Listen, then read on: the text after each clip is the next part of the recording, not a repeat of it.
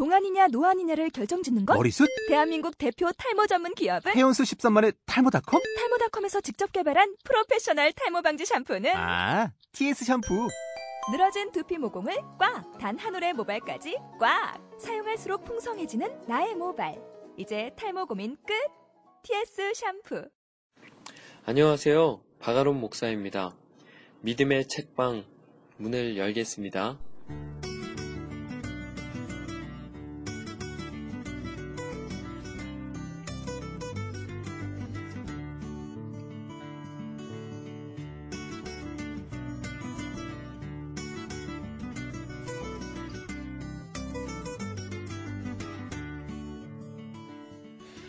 한 주 잘 보내셨습니까? 이제 2014년도 진짜 며칠 남지 않았네요. 2014년을 마무리하며 새로운 한 해를 맞이하는 이 시점에서 이 책 그 청년 바보 의사를 소개할 수 있다는 것이 참 즐겁고 행복합니다. 이 책은 그동안 제가 소개했던 책들과는 조금 다른 종류의 책입니다. 소설도 아니고 변증도 아닌 간증의 책이기 때문입니다. 저는 개인적으로 간증의 책을 그다지 좋아하지는 않는데요. 다른 사람의 삶만큼 치열한 저의 삶이 있기 때문이고 또 믿음이 약해서인지 다른 사람들의 하나님 만난 이야기들은 왠지 저와는 거리감이 있었거든요. 그런데 이 책은 진짜 다른 책입니다. 간증은 간증인데 하나님께서 동행하시고 역사하신 그런 간증이 아니라 한 사람이 얼마나 치열하게 하나님과 동행하려 노력했고 사랑했는지를 담은 책입니다. 그것도 오래전 우리의 앞 세대 이야기가 아니라 우리 세대의 이야기입니다. 실제로 이 책의 저자로 소개된 청년 안수현 씨는 현재 살아계시지 않습니다. 1972년에 태어나 2006년 33살이라는 젊은 나이에 하늘나라에 갔습니다. 그리고 이 책은 그를 사랑하고 그를 그리워하는 사람들이 엮은 그에 대한 이야기입니다. 사실 제목부터 좀 아이러니한데요. 절대 어울리지 않을 단어, 청년, 바보, 의사로 제목이 되어 있습니다. 가장 이성적이고 열정적이며 하고 싶은 일이 많은 때를 청년이라고 하죠. 그리고 누구보다 지적이며 합리적인 직업, 가장 똑똑한 사람들이 한다는 의사라는 직업. 그런데 그 안에 바보가 있습니다. 예전에는 정말 지능이 낮고 사고력이 떨어지는 사람을 가리켜 바보라고 불렀습니다. 그러나 지금은 거짓말할 줄 모르고 타협할 줄 모르며 자신의 이득을 고려하지 않는 사람을 가리켜 바보라고 부릅니다. 그리고 이 책에는 정말 청년 바보 의사가 한 명 나옵니다. 청년이고 가장 현명한 의사인데 누구보다 바보 같은 사랑을 한 사람이 있습니다. 그 사람이 바로 안수현 청년입니다. 2009년에 처음 이 책을 읽고 얼마나 울었는지 모릅니다. 그리고 수많은 청소년들에게 이 청년에 대해 소개했었습니다. 그리고 2014년 한 해의 마지막을 보내는 이 시점에 저는 개인적으로 이 청년을 다시 한번 만나고 싶습니다. 꿈 같은 인생을 꿈같이 산 한 청년의 이야기 한번 들어보시지 않겠습니까? 그 청년 바보 의사 시작합니다. 병실에 누운 한 환자가 아까부터 누군가를 기다리고 있습니다. 한밤중 병실의 불은 이미 꺼져 있습니다. 주로 암 환자들이 누워있는 6인 병실에는 내일 떠오르는 태양을 볼 수 없을지도 모르는 누군가의 아버지, 누군가의 남편, 누군가의 아들들이 한숨 한숨을 가늘게 쉬고 있습니다. 병실의 문이 가만히 열리는군요. 의사 가운을 입은 듬직한 체구의 청년 한 명이 조용히 들어와 환자 곁으로 다가갑니다. 청년은 뼈만 남은 환자의 앙상한 손을 다정하게 잡고 아주 조그마한 소리로 기도하기 시작합니다. 여호와 라파 치유의 하나님, 우리 환자분의 병을 낫게 하여 주시옵소서. 좀 더 시간을 주셔서 사랑하는 가족들의 얼굴을 한 번이라도 더 보게 하여 주시고 무엇보다 예수님을 믿고 신앙을 고백하게 하여 주시옵소서. 저는 치료만 할 뿐이니 우리 주님께서 몸과 영혼을 깨끗하게 치유하여 주실 것을 믿습니다. 예수님의 이름으로 기도합니다. 청년 의사는 들어올 때와 마찬가지로 조용히 병실 문을 열고 나갑니다. 꼼짝도 하지 않던 환자의 얼굴이 일그러지더니 눈에서 눈물이 흐릅니다. 어쩐지 마음이 따뜻해지는 것을 느낍니다. 오랜 병치레에 지쳐 가족들도 줄 수 없는 따스함을 청년 의사가 믿는 예수님의 사랑이 줄지도 모르겠다는 생각이 듭니다. 그 청년 의사는 환자와 눈이 마주치면 큰일이라도 나는 듯 눈도 안 마주치고 할 말만 하고 뒤휙 도돌아서는 그런 의사가 아니었습니다. 많이 아프시냐고 묻기도 하고 빨리 처치를 못해줘서 미안하다고 웃어주기도 하고 간호하는 아들이 잘생겼다고 덕담도 해주었습니다. 청년 의사는 이번 첫날부터 한밤중이면 찾아와 환자의 침대 곁에서 기도를 해주었습니다. 솔직히 처음에는 청년 의사의 그런 행동에 거부, 거부감이 들었습니다. 예수가 누군지도 모르는데 자꾸 예수한테 고쳐달라고 하는 게 우습게 들렸기 때문이지요. 그러던 어느 날 환자는 갑갑증을 느꼈고 죽으면 그만이지 이깟 주사는 뭐하러 오고 맞나 싶었습니다. 그래서 링거 바늘을 빼버리고 행패를 부렸습니다. 병실 바닥이 피로 물들었고 같은 병실에 놀란 환자들이 소리를 질렀습니다. 간호사들이 몰려왔습니다. 그러나 젊어서 힘께나 쓰던 환자였기에 제어하기가 쉽지 않았습니다. 사람들이 어쩔 줄 몰라 할 때 청년 의사가 달려왔습니다. 주치의니까요. 청년 의사는 무섭게 환자를 야단쳤습니다. 할아버지 가만 계세요. 제발 저희 말을 들으세요. 청년 의사의 억센 팔이 버둥대는 환자를 힘껏 안았습니다.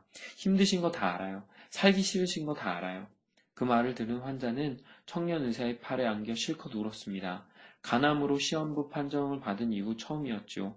황소처럼 목 놓아 오래오래 울었습니다. 그 후로 매일 밤 환자는 청년 의사를 기다리게 되었습니다.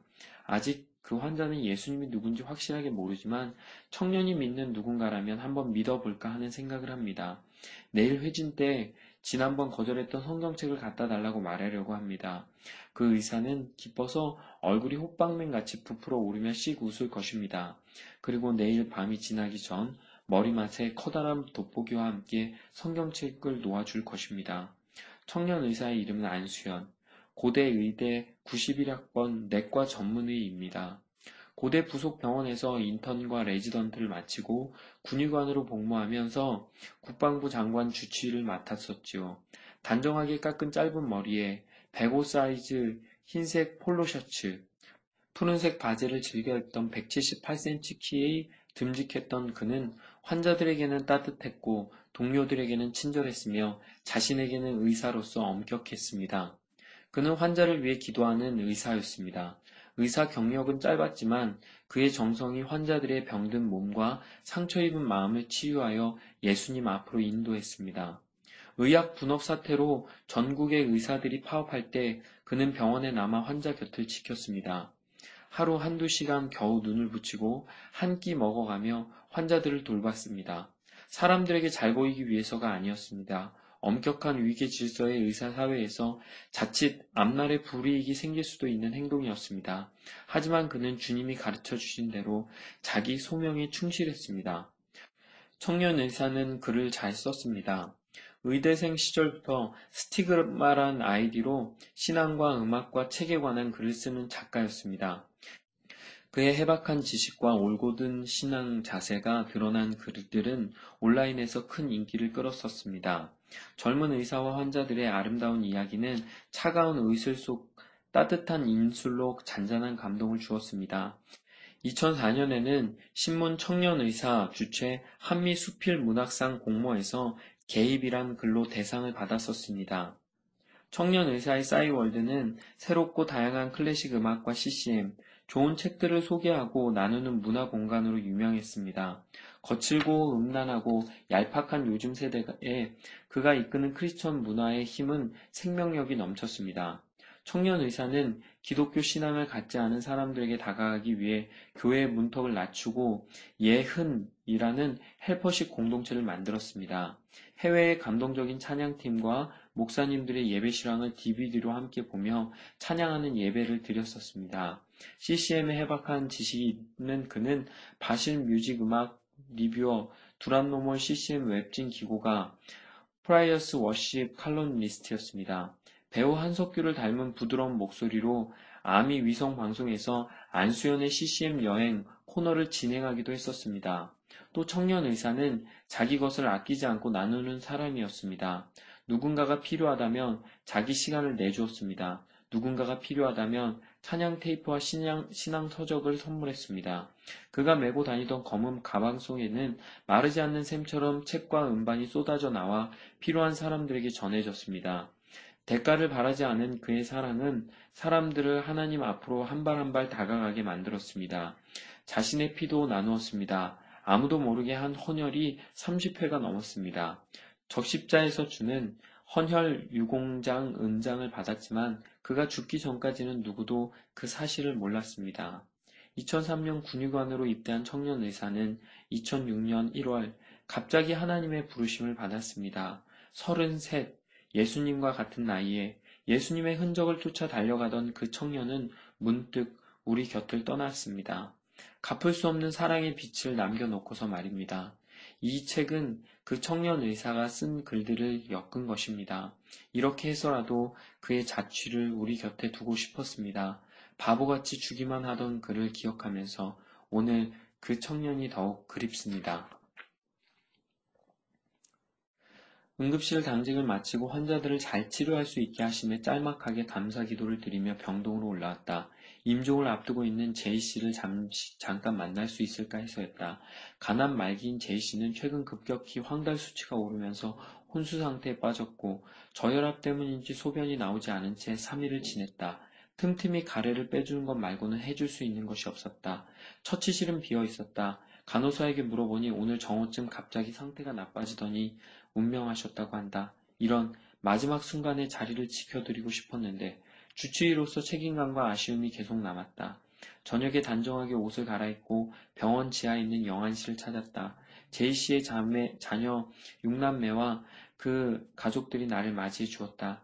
그들의 얼굴은 슬픔보다는 평안함으로 가득 차 있었다. 크리스천이기 때문이었을까? 제이 씨의 자녀들은 아버지를 정성껏 간병하는 분들이었다. 어느 날 병실을 돌아보는데 제이 씨의 막내 아들이 부흥이라는 복음성가를 듣고 있었다. 반가운 마음에 마침 내 가운 주머니에 들어있던 찬양 테이프를 건넸다. 제이 씨는 자신의 병이 회복될 수 없음을 알고 있었기에 마음이 많이 위축되어 있었다. 찾아갈 때마다 그를 안심시키고 용기를 북돋워 주려고 애를 썼다. 제이 씨 머리맡에 있는 카세트에 찬송가 테이프를 넣어 놓기도 했다. 어느 주치의보다 제이 씨의 마음을 가장 평안하게 해줬다며 가족들은 나에게 고마워했다. 생의 마지막을 아름답게 마칠 수 있기를 기도하며 위로하고픈 내 마음이 알게 모르게 그들에게 전해졌다고 생각했다. 일요일 밤 제이 씨는 혈압이 떨어지면서 소변이 나오지 않는 급성 신부전 상태가 되었다. 나는 환자 보호자들에게 곧 운명하실 것 같으니 모두들 만나보시라고 당부했다. 임종 예배까지 드렸지만 제이 씨는 그 상태에서 3일을 버텼다.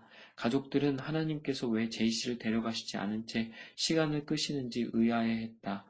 그런데 임종하시던 날 아침 막내 아들이 교제하던 자매를 병실에 데리고 왔다.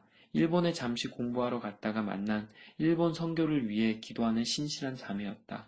그 형제가 어릴 때 난 선교사가 될 거야 라고 고백했던 것을 하나님께서 기억하시고 친히 그쪽에 소망을 둔 자매에게로 인도하셨던 것이다. 평소 막내 아들의 혼인을 보고 눈을 감기를 원했던 제이 씨는 맑은 의식으로 두 사람을 알아보고 반가워했다고 한다. 그리고 한 시간 뒤 평안한 표정으로 눈을 감은 것이다. 이를 본 예수님을 믿지 않던 첫째 아들의 입에서 정말 하나님이 살아계시는군요. 라는 고백이 터져나왔고 가족들은 그때서야 하나님께서 제이 씨의 생명을 연장해 주신 이유를 알았다고 한다.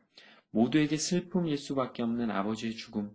그러나 하나님은 그 사건을 통해서도 역사하셔서 제이 씨의 마지막 바람을 들어주시고 가족들을 믿음 안에서 하나 되게 하셨다. 하나님의 예비하심과 계획이 얼마나 완벽한지 보여주신 것이다. 해부학 책을 보면 우리 뱃속에 흔적만 남아있고 피는 흐르지 않는 혈관 하나를 찾아볼 수 있다. 배꼽에서부터 이어져 있는 이 혈관은 한글로 굳이 표현하자면 배꼽 동맥의 흔적이다. 사람들은 태어날 때 모두 탯줄을 달고 나온다. 엄마 뱃속의 아기에게 탯줄은 유일한 생명선이다. 탯줄 안에 혈관이 있고 이 혈관을 통해 아기는 엄마로부터 필요한 영양과 모든 물질을 공급받기 때문이다. 당연히 이 혈관은 잘 발달되어 있다. 하지만 아기가 세상에 나옴과 동시에 탯줄은 끊어지고 피가 흐르지 않는 이 혈관은 차츰 퇴화되어 마침내 흔적만 남게 된다. 그리스도인은 의학적으로 혈관에 비할 수 있다.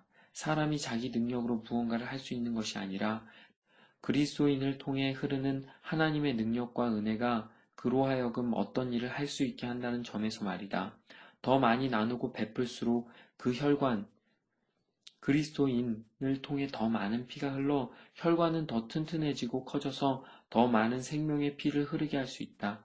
하지만 우리가 그리스도인을 통해 흐르던 하나님의 은혜를 나누려는 노력을 멈추면 그 혈관은 퇴화되고 더 이상 생명이 전해지지 않는다. 마침내 주변에 다른 혈관이 자라나 그 일을 대신하게 되는 것이다. 장경철 목사는 그의 책 축복을 유통하는 삶에서 그리스도인을 유통업자라고 정의해야 한다. 신앙생활이란 하나님의 은혜를 유통하다가 그 은혜에 물들어가는 삶입니다. 제이 씨의 빈소를 떠나 병원으로 돌아오는 내 마음도 뜨거워지고 있었다. 그저 위로하기 위해 찾아갔던 발걸음이 하나님의 간섭하심과 역사하심에 동참했다는 감사함으로 가득해 돌아오고 있었다. 나는 또 한 번 유통업자가 되는 은혜를 입은 것이다. 환자가 줄어 닫혀있던 53병동 소아과 병동에 사람들이 모여 있었다. 항암 치료를 받는 아이들을 한 번에 몰아서 치료하는 날이었다. 환자의 명단을 물끄러미 보고 있던 내 눈에 들어오는 이름이 있었다. 김은진. 2년 5개월 전 소아과 인턴 시절 항암제를 투여할 때마다 협조를 잘해주고 끝나면 고맙다고 인사하며 사탕을 주던 누구보다 어른스럽게 치료를 받던 아이였다. 내게 나눔의 의미를 일깨워 주었던 은진이 정말 그 아이일까? 흥분된 마음으로 병실에 들어가자 내 눈 앞으로 훌쩍 커버린 은진이가 나타났다. 빡빡머리였던 머리도 예쁘게 자라 있었다. 은진이 어머니께 상태를 물어보니 경과도 좋아 이제 치료를 마무리하는 단계라고 했다. 2년 반 동안 항암 치료를 잘 참고 견뎌냈구나. 나는 얼른 숙소로 뛰어가 성경 구절이 적힌 작은 액제와 찬양 테이프를 들고 왔다. 은진이는 이번에 태어나면 교회에 가겠다고 나와 새끼 손가락을 걸고 약속했다. 좋은 경과를 허락하신 하나님께 감사드리며 은진이 모녀와 아쉬운 작별을 했다. 그날 밤 다른 환자 때문에 소아과 병동을 지나다가 병동에 놓인 한 보따리의 옛 입원 기록을 보았다. 그동안의 경과가 궁금해 은진이의 기록을 들춰보던 내 눈에 들어온 숫자, 주민등록번호 앞자리 921031. 오, 은진이 생일이 10월 31일이었구나. 오늘이 10월 26일이니까 며칠 뒤네. 다음 날부터 나는 주위 사람들에게 아홉 살 여자아이에게 어울릴 생일 선물이 무엇인지 묻고 다녔다. 그렇게 해서 나온 답이 모자였다. 평소 옷이라고는 한 번도 직접 사본 일이 없던 내가 백화점 아동 의류 매장을 뒤져 예쁜 모자를 골랐다. 이번 차트에 적혀있던 은진이의 집은 경기도 군포시였다. 10월 31일 예쁜 케이크를 함께 준비해 무작정 군포시로 향했다. 은진이와 함께 나를 맞아준 은진이의 어머니는 무척 당황스러워 하셨다. 손님 맞기에는 집안이 너무 어수선하다며 옆집 아주머니께 양해를 구하고 나를 옆집 빈방으로 안내하셨다. 방 두 칸짜리 누추한 반지하 방에서 커피와 순대 떡볶이를 대접받았다. 은진이에겐 네 살짜리 남동생이 있었다. 그래도 누나라고 동생을 돌봐주는 모습이 기특했다. 은진이 부모님은 간의 수공업을 하면서 어렵게 생계를 꾸리고 병원비를 대고 있었다. 지하 방에서의 한 시간 동안 내 머릿속에 떠오른 생각은 바로 내 어린 시절의 기억이었다. 좁은 집, 경제적으로 넉넉하지 못했던 시간들, 아버지의 실직, 갑자기 생긴 부채, 차례차례 입술을 코앞에 둔 내 남매의 뒷바라지, 확실한 것은 아무것도 없었던 추운 겨울. 차츰 나는 이 젊은 부부의 어려운 속내를 이해할 수 있었다. 우리 집에도 아픈 사람이 있었기에 아이가 백혈, 백혈 병 선고를 받았을 때 느꼈을 은진이 부모님의 절망감이 내 가슴을 후비고 들어왔다. 바로 이것이 예수님께서 인간의 모습을 입고 우리와 같이 되신 성육신의 비밀이었다. 그분은 우리를 위로하기 위해 선물만 보내신 것이 아니라 직접 우리가 되셨다. 누추한 육신을 입으시고 낮은 자를 보듬어 주시며 십자가에서 생명을 버리심으로 가장 큰 선물을 주셨다. 모든 것을 직접 경험하셨기에 모든 사람을 깊이 이해하며 위로하실 수 있었다. 내가 은진이 어머니께 전할 수 있는 메시지는 그렇게 두 가지였다. 우리 가정 역시 어려운 시기가 있었지만 주님을 의지했기에 그분의 선하신 인도하심을 받았다는 것과 하나님은 은진이 가정도 사랑하시기에 하나님을 의지할 때 그 앞길을 책임지시리라는 것이었다. 그랬구나. 이 말을 전하기 위해 당신의 사랑을 전하기 위해 나를 여기에 오게 하셨구나. 준비한 모자는 다행히 은진이에게 잘 어울렸다. 나는 은진이에게 교회 가기로 한 약속을 확인하고 집을 나섰다. 백미러로 은진이와 은진이 어머니가 손 흔드는 모습이 보였다. 무언가 주고 온 것 같은데 내 마음은 한 알음 받고 나온 기분이었다. 나의 작은 걸음이 아홉 살 백혈병 아이에게 복음과 사랑으로, 사랑의 기억으로 남기를 기도했다. 또 하나님은 반지하 누추한 집에서 기약 없는 내일을 걱정하는 사람들도 똑같이 기억하시며 사랑하신다는 것을 은진이 가족이 알게 되기를 기도하며 병원으로 향했다. 2001년 11월 17일 토요일 오후 4시 30분경 나는 몹시 피곤한 가운데 있었다. 중환자실의 한, 환자 상태가 더욱 악화되어 오전 회진을 돌다 말고 교수님과 전임의 선생님, 주치의와 나 모두가 매달려 있어야 했다. 수동식 인공호흡을 하다가 인공호흡기로 모두도 바꿔보고 사진도 찍어보려 했지만 신통한 방법이 없었다. 겨우 안정을 시켜놓고 나니 피로가 엄습했다. 숙소로 돌아와 침대에 누워 잠시 눈을 붙이려는데 허리춤에 휴대폰이 울린다. 문자 메시지였다. 긴급, 형이 예전에 보던 은진이 요즘 제가 보고 있습니다. 재발해서 입원한 지 좀 됐고요. 그저께 안암소아과 BMT실 골수 이식 병동 들어왔어요. 나는 깜짝 놀랐다. 1년 만에 접하게 된 은진이 소식이 재발이라니. 은진이는 지난 8월경부터 시름시름 앓기 시작했고 검사 결과 재발이 확인되었다. 담당 교수님은 골수이식을 권유했다. 골수이식을 결정하고도 유전자형이 맞는 공여자를 구하지 못해 발을 동동 구르고 있는 일이 허다하다. 그런데 은진이는 기적적으로 은진이와 동생의 유전자형이 일치해 동생의 골수를 이식받기로 결정되었다. 골수 이식에 앞서 고단히 항암 치료를 시작하게 된 은진을 만나러 병실을 찾았다. 신실한 크리스천인 내 후배는 다른 과로 옮겨갔지만 은진이 어머니에게 찬양 테이프 등을 나누면서 라포를 형성했다. 은진이 어머니가 내 후배에게 혹시 안수현 선생님을 아시냐고 물었다고 한다. 그 선생님이 은진을 참 예뻐해 주셨거든요. 작년 생일에 집까지 찾아와서 선물이랑 케이크도 전해주고 가셨는데 그냥 생각이 나서 은진이 어머니는 올해 은진이 병이 재발하면서 교회 문을 두드리게 되었고 한 달 전부터 병원 교회에 출석하고 있노라고 했다. 후배와 전화 통화를 하면서 한 가정을 향한 하나님의 사랑이 참으로 크고 집요하시다는 것을 느꼈다. 마침내 은진이 가족이 하나님을 영접하게 되었구나. 하나님께서 나를 통해 마음의 문을 두드리게 하셨고 내 후배 의사를 통해 그 열매를 거두셨구나. 나는 감소의 기도를 드렸다. 피로는 씻은 듯 가셨고 기쁨으로 가슴이 벅차올랐다. 하지만 한 주 앞으로 다가온 학회 준비와 전월 발표 준비, 중환자들을 돌보는 일들이 겹치면서 은진이를 찾아가려는 계획은 부득이 연기되었다.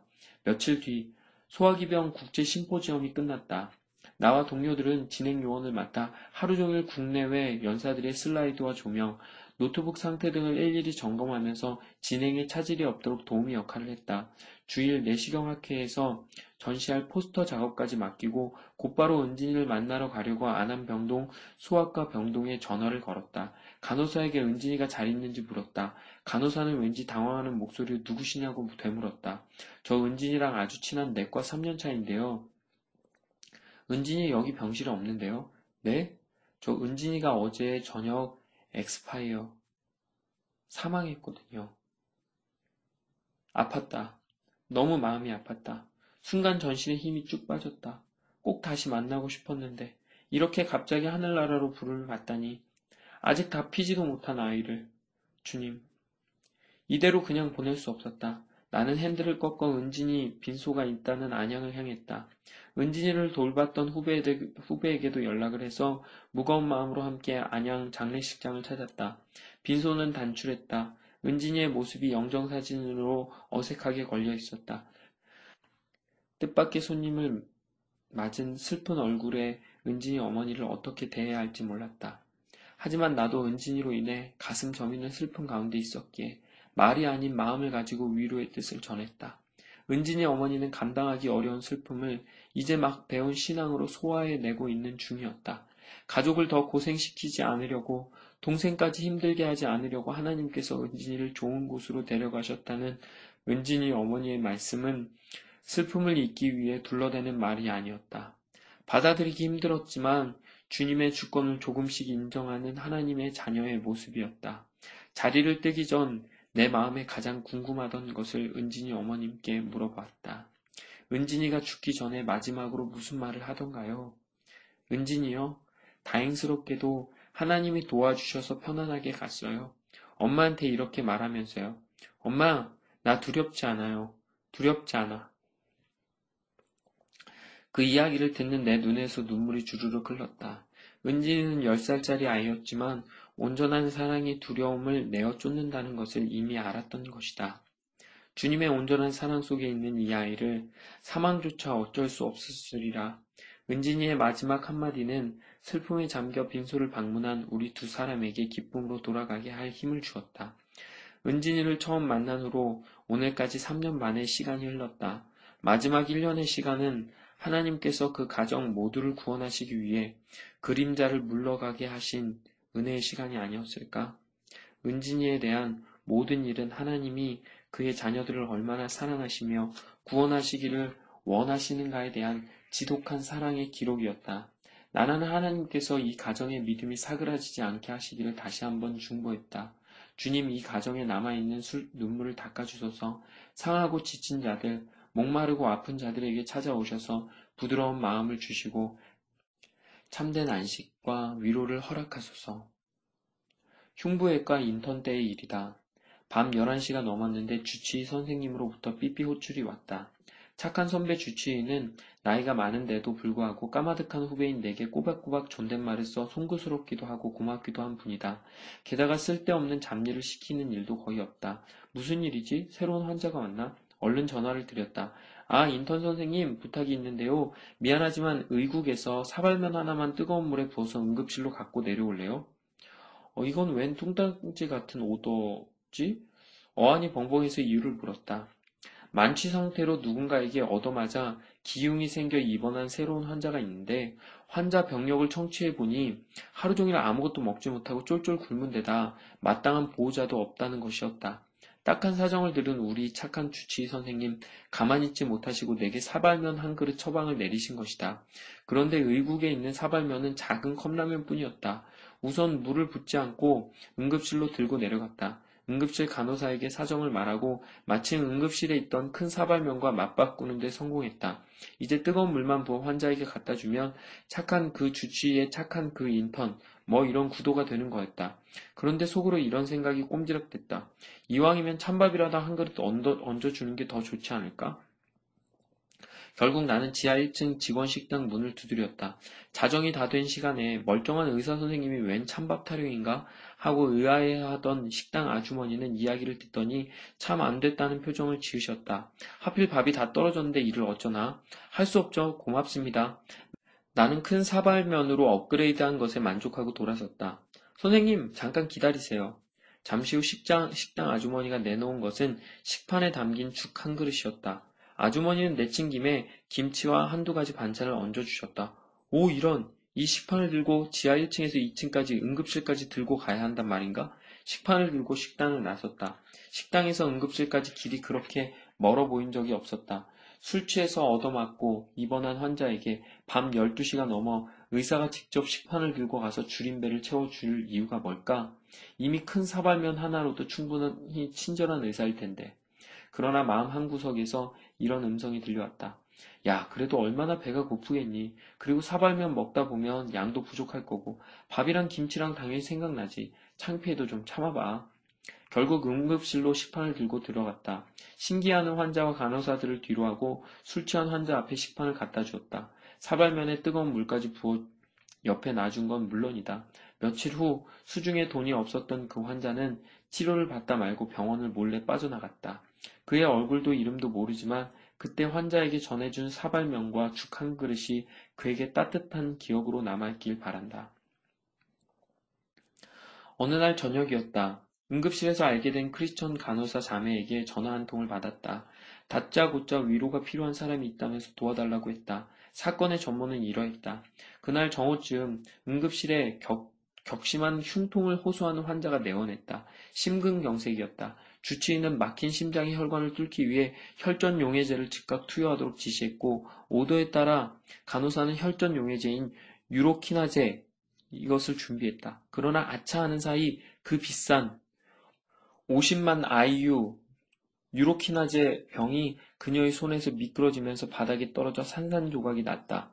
다급히 원내 약국에서 한 병을 더 신청해 투여하긴 했지만 실수한 후배 간호사를 바라보는 책임 간호사의 눈빛은 더없이 싸늘했다. 그날 오후 일을 인계하는 과정에서 그 실수는 다시 불거졌고 내 월급에서 약값을 채워 넣어라 하는 얘기부터 시작해서 실수한 간호사에 대한 노골적인 비아냥거림이 이어졌다. 잔뜩 위축한 간호사가 사표를 쓰겠다며 오는 것을 나와 친분이 있는 간호사 자매가 자기 집에 데려와 다독이다가 문득 내 생각이 나서 전화를 걸게 되었다는 것이다. 내심 난감했다. 얼굴도 모르는 응급실 간호사에게 내가 무슨 위로를 해줄 수 있을까? 그렇다고 이미 넘겨받은 수화기를 내려놓을 수도 없었다. 힘들었겠어요. 기운 내고요. 좀 더 기다려봐요. 응급실에 혹시 세이브된 게 없나요? 하나도 없대요. 감둘까봐요. 저 이런 험한 데서 일하기엔 너무 부족해요. 겨우 몇 마디 주고받다가 통화가 끝났다. 사정은 딱했지만 도와줄 뾰족할 수가 없었다. 그날 밤 자정이 넘어서 흉부외과 병동에 인턴으로서 내 할 일을 하러 갔다. 옆자리에서 일하는 방 근무 간호사와 이런저런 대화를 나누다가 문득 그날 낮에 있었던 응급실 간호사 얘기를 했다. 말이 끝나기가 무섭게 놀라운 대반전이 시작되었다. 아, 그래요? 저희 병동에 잉여 약이 있는데요. 한 20만 IU 정도요? 그 자매는 주사약 서랍을 뒤지더니 정말 10만 IU 두 바이아를 내 손에 쥐어주었다. 곤란에 처한 어떤 이의 어려움 40%를 보전해 줄 수 있는 양이었다. 어차피 유통기한이 얼마 안 남은 거라 몇 개월 뒤에 폐기할 거예요. 그 사람 전해주면 좋겠네요. 고맙다는 인사를 하고 숙소를 향하던 내 발걸음이 계단 앞에서 서성임으로 바뀌었다. 이왕 이렇게 된 거 좀 더 찾아보면 더 나오지 않을까? 한층을 더 올라가 82 병동에 갔더니 다행히 익숙한 얼굴이 눈에 띄었다. 자초지정을 설명했더니 그 간호사의 사정은 이해하지만 미안하다는 표정을 지었다. 우리 병동에는 유로키나제가 없어요. 소화기 내과 환자들이 주로 입원하는 데라 그 약 쓸 일이 있어야 말이죠. 맞는 말이었다. 돌아서는데 그 간호사 자매의 마음이 움직였는가 보다. 같이 다른 데 한번 물어보는 게 어떠해요? 결국 온 내과 병동과 신경과 병동을 돌아다녔으나 약을 구할 수 없었다. 새벽 1시에 다른 사람을 통해 어렴풋이 알게 된 사람의 실수를 해결하기 위해 돌아다닌 것은 아무리 생각해도 주제 넘은 일이었다. 내 안에서 그만하면 됐다와 이왕 이렇게 된 거 도와줄 거면 제대로 도와주자. 이것도 주님이 인도하는 상황이 아니겠나 하는 두 마음이 번갈아 일어났다. 나는 마지막으로 혼자서 내과 중환자실에 들렸다. 누구에게 이 애매한 이야기를 하나 한참 고민하다가 한 간호사에게 말을 건넸다. 혹시 유로키나제 남은 거 있어요? 이 밤에 별일도 다 있다는 듯 사연을 듣던 그분도 고개를 저었다. 남는 게 없어서 미안하다며 한마디 덧붙였다. 참 친절도 하시네요. 이틀 후 외과 중환자실에 들렸다가 주임 간호사와 마주치게 되어 커피 한 잔을 대접받았다. 정말 마지막으로 유로키나제 세이브 된 게 있냐고 물어봤다. 좀 있는데요.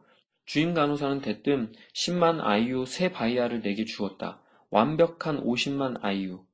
그렇게 온 병동을 들쑤신 심리를 동행하는 행보로 결손된 약은 보충되었지만 얼마 후 그 간호사 자매는 아쉽게도 사표를 쓰고 병원을 그만뒀다. 뒷이야기가 궁금하지 않은가? 몇 달 후, 그날 밤 내가 만났던 사람들은 서로 연결되어 기도 모임을 시작했다. 유로키나제 사건을 통해 그들을 묶어주신 하나님의 섭리였다. 응급실을 돌던 어느 날 새벽 2시 전화 한 통이 걸려왔다. 저 여기 방학동인데요. 환자가 복막이 터졌다는 것 같거든요. 그 병원 가서 수술할 수 있나요? 전화를 받으며 내가 고개를 갸웃한 것은 말 그대로라면 응급 상황일 텐데 전화 거는 사람의 말투가 너무 덤덤했기 때문이었다. 환자 보호자가 뭔가 잘못 알고 있는 건 아닐까 싶었다. 오세요. 저희가 봐서 이상이 있으면 수술하게 될 수도 있고 물론 아닐 수도 있어요. 많이 힘들면 오세요. 환자가 새벽 4시 반에 도착했다. 그런데 그 환자는 집에서 온 게 아니었다. 환자가 가지고 온 H병원의 흉부 엑스레이 사진에는 초승달, 초승달 모양의 복강 내 자유공기음영이 선명하게 보였다.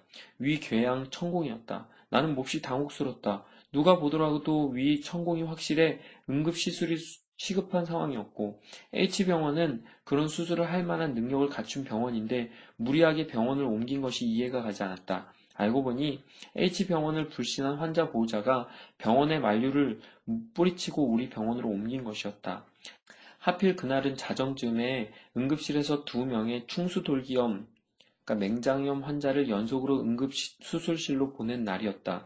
아마 수술팀들은 새벽 두세 시가 돼서야 겨우 눈을 붙이러 갔을 것이다. 그런데 또 긴급 위천공 수술 환자를 보내야 할 판이었다. 응급실에 있던 내 친구는 나의 transfer, 서로 다른 두 병원 사이 환자를 이송하, 이송 의뢰하는 것, 이 승낙이 성급했다고 지적했다. 처음 그런 일을 당한 나는 보호자 말만 고지 들었다가 공경에 처한 꼴이 되었다. 순간 화가 났다. 보호자의 얕은 생각으로 위중한 상태의 환자가 몇 시간이나 치료가 지체되고 있다는 게 하나의 이유였고, 그로 인해 내가 억울하게 질책을 당할 상황에 처했다는 것이 또 하나의 이유였다. 어쨌든 환자 보호자에게 화를 억누르며 설명을 하고, 외과 선생님을 호출했으나 연락이 오지 않았다. 할 수 없어 당직실로 뛰어갔다. 답답하고 화가 가라앉지 않은 상태였다. 곤히 잠든 주치의를 깨워 상황을 설명하고 응급실로 뛰어내려오는 수분 동안 나는 다시 한번 생각해 보았다. 내가 왜 화가 나는가? 되돌아온 답은 억울하다는 것이었다. 다시 생각했다. 환자가 치료받는 것과 내가 혼나는 것 중 무엇이 더 중요한가? 순간 내 머리를 스치는 찬양한 대목이 있었다. 내가 사람에게 좋게 하랴, 내가 하나님께 좋게 하랴, 내가 사람의 기쁨을 구한다면 하나님의 종이 아니니라. 6층에서 2층으로 뛰어내려오는 동안 내 안에 있던 분노의 불씨가 꺼져갔다. 그래 중요한 건 응급 환자가 치료를 받는 것이지 내가 혼나는 것은 중요하지 않다. 나를 판단하실 이는 주님이시고 내가 두려워해야 할 분 역시 선배 의사 이전의 주님이시다. 곧 외과 당직 선생님께서 응급수술에 들어갔다. 내게는 어떤 질문도 책망도 없었다. 그 일이 있고 두 주가 지났지만 당직실에서 응급실로 뛰어 내려오던 몇 분간은 매우 소중한 깨달음의 시간으로 기억에 남아 있었다. 주님의 말씀이 나의 마음을 다스리신 소중한 경험이었기에. 의사가 되기까지 포기하고 싶은 마음이 들었던 고비가 세 번 정도 있었다. 해부학, 생리학 등 실제 의학을 처음 접하게 된 본과 1학년이 그 중 하나이고 내과, 외과, 소아과 등의 임상 과목을 배우기 시작하던 본과 2학년 2학기 마지막으로 실제 병원에서 나와 환자들과 맞닥뜨리면서 임상을 배우는 3학년 2학기였다. 각 시기는 그 이전보다 공부할 양이 엄청나게 늘어나 의세, 의대생들의 어깨를 부담감으로 짓누른다. 시간과의 전쟁이 시작되는 순간이다. 에릭슨의 성장 발달 단계같이 의대생들은 고비마다 필요한 시간을 확보하기 위해 무언가를 잘라버리는 결정을 해야 한다. 어떤 친구는 사귀던 이성 친구와 결별을 선언하고 어떤 친구는 집을 나와 한 발자국이라도 학교에서 가까운 고시원 생활에 돌입하기도 한다. 그리고 어떤 치, 크리스천 친구는 교회와 작별을 고한다. 여기서 치명적인 실수가 발생한다. 나는 이것을 책상 치우기에 비유하곤 한다. 너무 싹 치우다 보면 치우지 말아야 할 것까지 치워버리는 것이다. 텅 빈 책상 위에 계획대로 이것저것 정리하다가 아차차 싶은 실수를 깨닫지만 이미 갖다 버린 것들은 어쩔 수 없다. 크리스천 의대생도 마찬가지다. 시간을 쪼개 겨우 예배는 드린다 해도 짜, 짜놓은 바쁜 공부 일정에 마음이 조급해져 청년부나 공동체 모임과는 담을 쌓게 된다. 입으로는 주님의 주권을 인정한다고 하지만 그 주권의 영역은 내가 정해놓은 선 이상을 넘지 못하는 것이다. 내게 예수님은 몇 번째 순위인가? 이 질문에 대한 대답이 고민을 풀어낼 해답이다. 의대 본과 1학년에 올라갔을 때 나에게도 관건은 역시 시간이었다. 매주 화요일 의대 기독학생 모임이 있었는데 어떻게 하면 빨리 마치고 다시 도서관에 돌아와 공부를 할 것인지 시간 계산하기에 바빴다. 하지만 뒤풀이와 성경 모임, 공부 모임이 이어지면서 내 계획대로 시간을 활용할 수 없다는 것을 알고 마음이 복잡해졌다. 결국 주님께 화요일을 온전히 내어드리기로 결정하고 나서야 겨우 평안을 되찾았다. 매주 월요일 아침에는 시험이 있었다. 교회 성경 공부 리더였던 나는 1년 동안 주일 아침 9시부터 저녁 6시까지의 시간을 교회에서 보내고 저녁에 부랴부랴 도서실로 돌아와 꼬박 밤을 샜다. 공부의 양이 더욱 과중하게 압박을 가해오던 본과 3학년 1학기 때도 예과 1학년들의 성경 공부 리더를 하기로 결정했다. 대신 한 학기 동안 교제하던 자매와 주중에는 만나지 않기로 했다. 본과 시절에 내가 직면했던 하나님의 음성은 이것이었다. 내가 날 위해 시간과 마음을 포기한다면 내가 정말로 기쁘게 그 예배를 받겠다. 하지만 너는 그로 인해 성적이든 이성 교제든 사람들과의 관계이든 무언가 손해를 볼 수 있다. 그래도 내게 그 부분을 주겠니? 이 질문은 인간의 눈으로 볼 때 손해보는 일을 할 때마다 스스로 되새겨보는 하나님의 음성이었다. 하지만 뚝심 있게 하나님의 편에 서는 결정을 내리다 보면 점점 더 그렇게 결정하기가 쉬워진다는 것을 알았다. 그 시기에 나는 사람들이 말하는 손해를 분명히 보았다. 하지만 지금 나는 그것을 손해라고 생각하지 않는다. 그때 한 결정 역시 후회하지 않는다. 시간이 흐르면서 주님의 방법으로 손해를 다루시며 역사하시는 손길을 분명히 보았다. 주님의 구속의 역사가 값을 치르고 이루신 것이었듯 우리의 헌신과 열정은 입술의 고백만이 아닌 응분의 대가를 지불하면서 열매를 맺는다. 위기를 넘기는데도 본이 될 만한 사람들과 동행하는 것이 큰 도움이 된다. 바쁘고 힘들어도 예수님께 우선순위를 두는 흔들리지 않는 사람들을 나는 알고 있다. 그들이 특별한 게 아니라 그들이 정상이다. 스스로 다른 사람의 본이 되는 모험을 해보는 것도 좋다. 즐거움을 유보하는 연습과 일상생활에서 기꺼이 손해볼 줄 아는 용기를 가져보자. 우리에게 주신 복음은 우리의 연약함을 겨우 받쳐주는 지지대 정도가 아니다. 그것은 생명이고 능력이다. 일단 우선순위를 정하고 예수님께 시간을 드리기로 했으면 그것이 침식당하지 않도록 지켜야 한다. 우리에게 가장 귀한 것이 시간임을 그분 또한 아시기에 귀한 시간을 드릴 때 기쁘시게 받으실 것이다. 하나님은 만홀이 여김을 받으실 분이 아니시며 비치시는 분이 아니시다. 나는 책상 앞에 코람데오라는 문구를 붙였다. 하나님 앞에서 라는 이 말을 읽을 때마다 옷깃을 여민다. 경외는 우리를 하나님 앞에 집중하게 하는 건강한 두려움이다. 그분 앞에 서서 친밀함과 경외함 두 기둥을 축으로 내 안에 일어나는 크고 작은 분주한 생각들을 가라앉히고 나의 마음과 생각을 그분께 고정시킨다. 옆을 돌아보면 물에 빠질 뿐이다. 여호수아의 고백이 다시 나를 찾아온다. 오직 나와 내 집은 여호와를 섬기겠노라.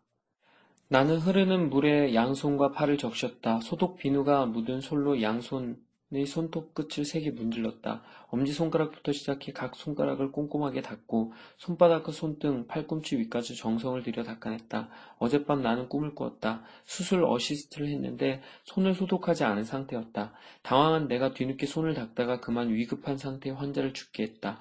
꿈이었지만 나는 깊이 회개했다. 좋은 의사가 되기 위한 길은 멀어 보였다. 오늘은 내과 의국 입국식이 있는 날이었다. 인턴을 마치고 2월 말부터 내과 주치의로서 준비에 들어가기 시작하는 이 시기를 인지스턴트라고 하는데 이때부터 내과 입국식까지는 주말에도 쉴 수가 없다. 3월엔 소위 1년차 라는 맨땅에 헤딩하기가 시작된다. 어느 정도 일이 손에 익을 무렵인 5월 초 정식으로 입국식을 하는 것이 내과의 전통이다. 간혹 의사라는 직업에 적응하지 못하고 그만두는 사람이 나오는 때이기도 하다. 토요일 오전이라 나는 바삐 회진을 돌고 오더를 낸 후 행사장인 인천 기념관으로 갔다. 올해부터는 지정 좌석지였다. 나는 두리번거리며 내가 앉을 자리를 찾았다. 앞불사, 맨 앞자리, 그것도 병원장 바로 옆이 내 좌석이었다. 순간 나는 자리를 준비한 선배들이 야속했다. 그러나 이미 교수님들은 앉아 계셨고 나는 어색하게 정해진 자리에 앉을 수밖에 없었다. 식탁 위엔 많은 술병이 준비되어 있었다.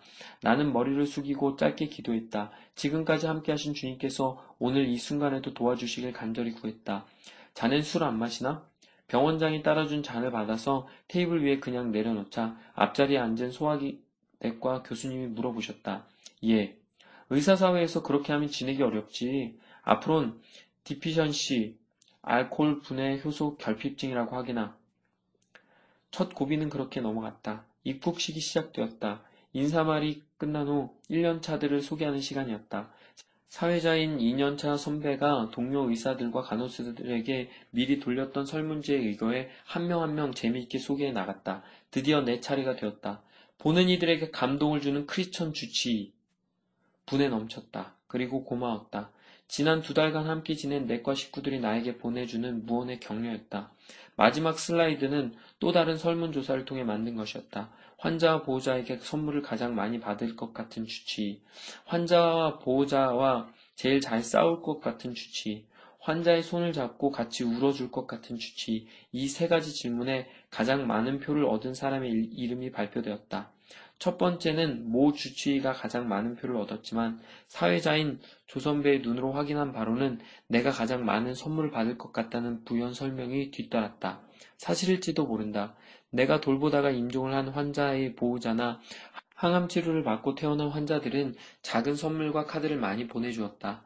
나는 언변이 유창한 사람이 아니다. 그러나 회진할 때나 상담할 때 진심을 다했고 작은 선물들은 그 진심이 환자와 보호자들에게 받아들여졌다는 증거라고 생각한다. 환자나 보호자들과 가장 많이 싸울 것 같은 의사로는 모 주치의가 가장 많은 득표를 얻어 웃음을 자아냈다. 마지막 환자의 손을 잡고 울어줄 것 같은 주치의로 내 이름이 다시 불렸다. 짓궂은 표정의 사회자 선배가 나를 보고 물었다. 오늘도 하나님 앞에서 부끄럽지 않게 환자를 보았습니까? 수초간이었지만 그 시간이 내게 아주 길게 느껴졌다. 그 질문은 좋은 크리스천 의사가 되겠다는 맨 처음의 결심을 과연 매 순간 잊고 살지는 않았는지 묻는 것 같았다. 하나님은 이번 이벤트를 통해 나를 격려해주고 계셨다. 학생 때부터 배우고 확신했던 신앙의 기준을 가지고 사회인 병원 생활을 했을 때 역시 사람들은 신뢰하고 인정해준다는 사실이 확인된 것이다. 하루가 지났다. 행사의 후유증으로 몇몇은 아직도 피곤해하지만 병원은 여전히 바쁘게 움직인다. 입국식과 함께 주말 당직도 1년차들의 소관이 되었다. 이제 겨우 소화기 내과 환자들을 돌볼 줄 알 뿐인데 응급실 당직 때 능력 부족으로 경각에 달린 응급 환자들의 생명을 놓치는 사태가 발생되지 않기를 나는 진심으로 기도했다. 의사라면 누구나 폴리클, 병원 실습에 임하는 본과 3학년 혹은 4학년생들 시절에 겪은 자신만의 에피소드들을 갖고 있다. 담당 환자에게 따뜻한 관심을 보여준 덕에 주치의 대신 선물을 받은 학생도 있고 병원의 생리를 몰라 웃지 못할 실수를 저지르는 일도 비일비재하다. 가끔 그 시절에 가장 인상 깊었던 일을 들라면 나는 신우가 떠오른다. 실습 생활의 절반을 넘긴 3월 어느 봄날이었다. 별 생각 없이 본과 4학년용 우편함을 열어봤더니 내게 온 편지가 한 통 있었다. 그것은 신우 어머니의 편지였다. 신우 어머니가 나를 의사로 착각하신 것은 아닌지 잠깐 생각했지만 분명 이 편지는 본과 4학년 우편함에 있었으니 내가 실습 학생임을 아신다는 뜻이었다. 신우는 소아과 실습 돌던 중 만난 아이였다. 외아들로 자란 신우는 이유를 알 수 없는 고열로 수차례 입원했었다. 말수가 적은 신우와 책 한 권을 계기로 말을 트게 되었다. 다른 소아과 환자들에 비해 나이도 있고 왠지 책을 좋아할 것 같아서 책을 주고 며칠 동안 이런저런 대화를 나눴다. 하지만 2주간의 소아과 실습이 끝난 나는 다음 일정으로 향해야 했다.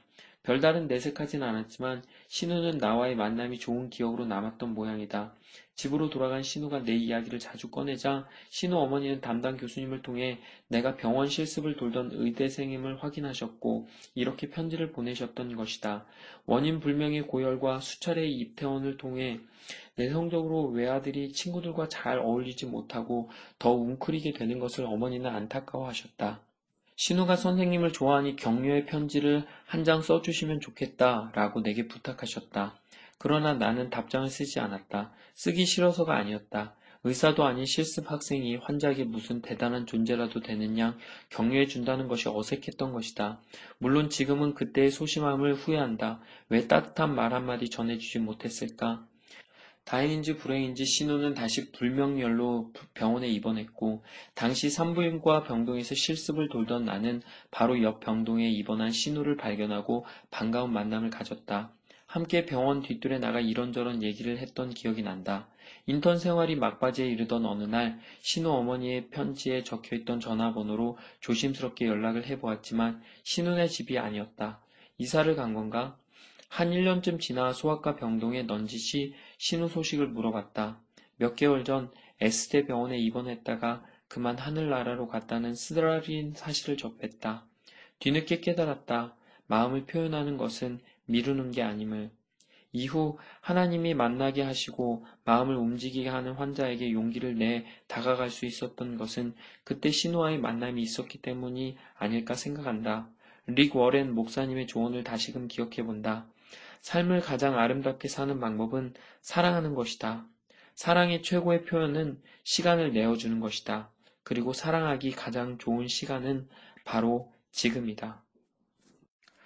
혈압 60, 맥박수는 분당 180, 산소 마스크를 하고 말초혈, 산소 포화도 93, 온몸에 출혈 반점들과 주사를 찌른 자국들. 안수현 대위님, 네, 잠드시면 안 돼요. 앉아요. 생각하고 있어요. 고마워요. 국군 의무 사령부에서 고대 응급실로 가는 앰뷸런스 안, 수연의 의식이 사라질까봐 간호장교가 계속 말을 붙였습니다. 동승한 친구가 그의 손을 가만히 잡았습니다. 축축한 그의 손은 섬뜩할 만큼 차가웠습니다. 유행성 출혈열에 감염된 그의 몸이 무섭게 부어오르고 있었습니다. 2005년 12월 18일 주일 밤이었습니다. 내과 1년차 박세종입니다. 빈 데, 빈 bed 하나 부탁합니다. 고대병원 송영주 간호사가 전화를 받았습니다. 빈자리는 없었습니다. 그녀는 여기저기 알아보다가 겨우 한 자리를 확보하고 전화를 했습니다. 그런데 새로운 환자가 누구 아는 사람이에요? 수현 선배입니다. 그녀가 휘청거렸습니다. 그녀는 수현이 전도했던 친구이며 예흔의 스태프였습니다. 그를 사랑하는 선배, 후배 의사들이 중환자실로 순식간에 모여들었습니다. 그들은 놀랐지만 그렇게 심각한 표정은 아니었습니다. 수연 형제가 잠깐 앓다가 하나님의 은혜로 벌떡 일어날 것을 의심하지 않았기 때문입니다. 오히려 상처 입은 치유자로 더 큰 사랑으로 환자들을 돌보는 좋은 크리스천 의사가 되리라는 일종의 하나님의 모략이라고 믿었습니다. 혈소판 수혈이 필요해 누가 회 게시판에 공지를 띄웠습니다. RH-A형 고대 안암병원 외과 중환자실 안수현 이름으로 지정 헌혈을 부탁했습니다. 공고가 지난 지 하루 만에 병원 내 혈액원에는 비상이 걸렸습니다. 너무 많은 지정 헌혈자와 헌혈증으로 인해 업무가 마비되었으니 이제 그만 헌혈을 하라는 부탁 전화가 걸려올 정도였습니다. 수연은 잠시 좋아지는 듯 했습니다. 휴가를 반납하고 그의 곁을 지킨 후배 의사들은 그가 깨어나면 한턱 단단히 쓰라며 말하리라고 별렀습니다. 그의 가을 수연현째는 유난히 바빴습니다. 영화를 좋아하던 그는 혼자서 부산국제영화제에 갔다가 대전과 속초에 들러 교회 선배와 군의관으로 근무하는 동료를 만나고 돌아왔습니다. 지금 아니면 이젠 시간이 없을 것 같아서 그가 여행을 떠나며 친구 장덕진 교수에게 남긴 말이었습니다. 수연은 부모님을 모시고 스파 여행도 다녀왔습니다. 어머님께는 평생 처음 받으시는 마사지 호강을 시켜드리기로 했지요. 그가 사랑하던 교회 대학부 제자들과는 안면도로 1박 2일 여행을 갔습니다. 새우 소금구이도 먹고 수연 형제가 제일 좋아하는 만두도 먹으며 하루를 같이 지냈습니다. 쉴만한 물가라는 조용한 펜션에서 수연은 인생과 신앙과 사랑에 대해 제자들과 진지하게 이야기를 나누었습니다. 그러나 아무도 이것이 마지막이 되리라고는 생각하지 못했습니다. 그리고 11월 사격 훈련 지원을 나간 그는 보통 근위관과는 달리 앰뷸런스에서 나와 일반 병사들과 함께 어울리며 풀밭에서 밥을 먹으며 담소를 나눠놓습니다. 유행성 출혈열은 그때 감염된 것으로 보입니다. 그가 병원에 입원한 지 일주일이 지났습니다. 아버지 안봉순 장로는 중환자실 침대 위에 홀로 누워있는 아들을 하염없이 바라보고 있었습니다. 세상에서 제일 자랑스러웠던 아들은 벌거벗은 모습으로 괴롭게 숨을 쉬고 있었습니다. 크리스마스 이브였습니다. 다른 때 같으면 의뢰 메시아가 공연되는 공연장 앞에 앉아 있어야 할 아들이었습니다. 사랑한다 아들아, 사랑한다 내 아들아. 그렇게 사랑한다고 더 많이 말해주지 못한 것이 아버지의 마음을 아프게 했습니다. 아버지는 아들의 발을 한없이 쓰다듬었습니다. 갓 태어났을 때 작고 통통했던 그 발은 이제 두툼한 청년의 발이 되어 있었습니다. 다시 이 두 발로 교회 마당을 달리는 아들의 모습을 볼 수 있을까?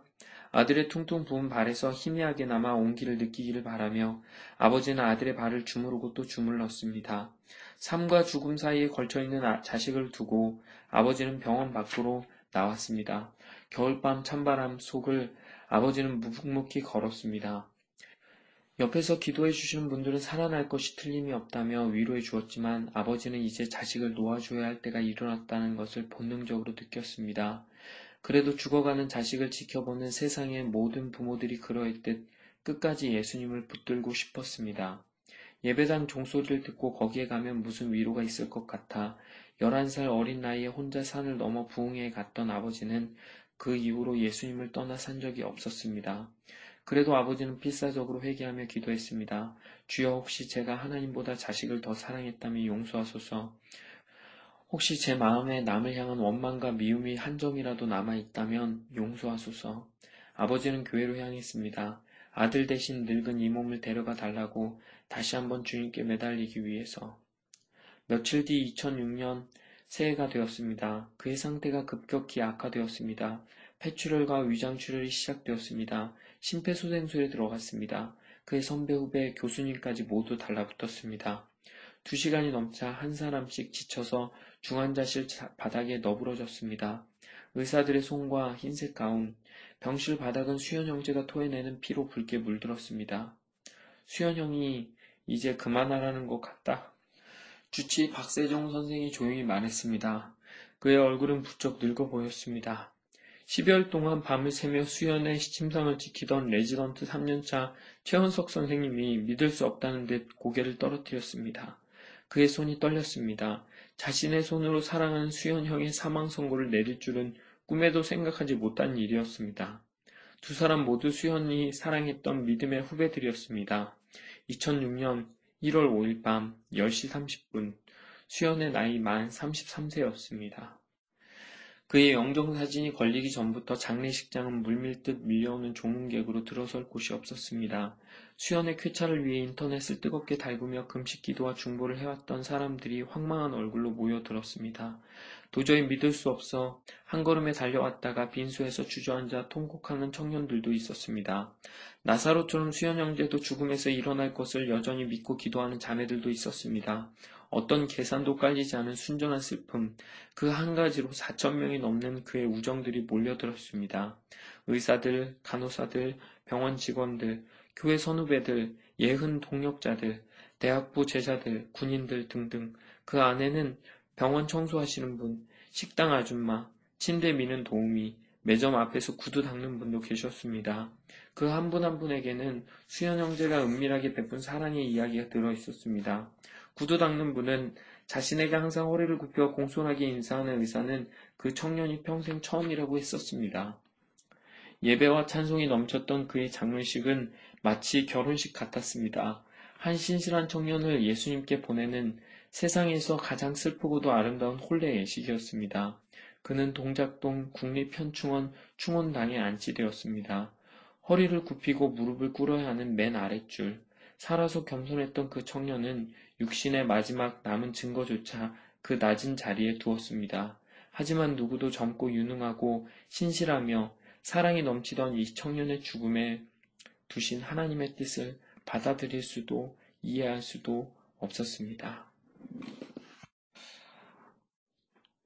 이렇게 책 읽는 것이 힘든 적이 없었던 것 같은데 이번에 진짜 정말 힘드네요. 책을 읽으면서 계속 눈물이 나서 계속 멈추고 다시 읽고 다시 읽고 다시 읽고를 반복했습니다. 너무 읽고 싶은 내용이 많은데 다 읽을 수 없는 것이 안타깝고 제게 그, 이 책을 읽을 수 있는 능력이 별로 없는 것 같습니다. 2014년 마지막 이 책 꼭 한번 읽어보셨으면 좋겠고요. 두 번째 책도 나왔습니다. 저도 아직 읽어보지 못했는데요. 한번 읽어봤으면 좋겠네요. 어떠십니까? 여러분들이 2014년 한 해 무엇 때문에 아파했고 무엇 때문에 힘들어했으며 무엇 때문에 고민하셨습니까? 주님 때문에 살았고 주님 때문에 죽음조차 아름다웠던 한 청년의 이야기를 통해 우리가 고민한 것의 가치를 깨달았으면 좋겠습니다. 그리고 이제 우리에게 다가오는 2015년 우리의 마음가짐이 조금 달라지는 계기가 되기를 소망합니다. 저도 그 청년 바보 의사 같은 그 아빠 바보 목사가 되고 싶은데요. 저를 향한 단어는 왠지 좀 다 이상하네요. 세상의 모든 아빠는 바보고 그 중에 가장 바보는 목사가 아닐까 싶은데요. 물론 바보같이 사랑해야 진짜 바보 목사가 될 텐데요. 저도 그렇게 목표를 잡으면 좋겠네요. 바보 같은 목사 되기.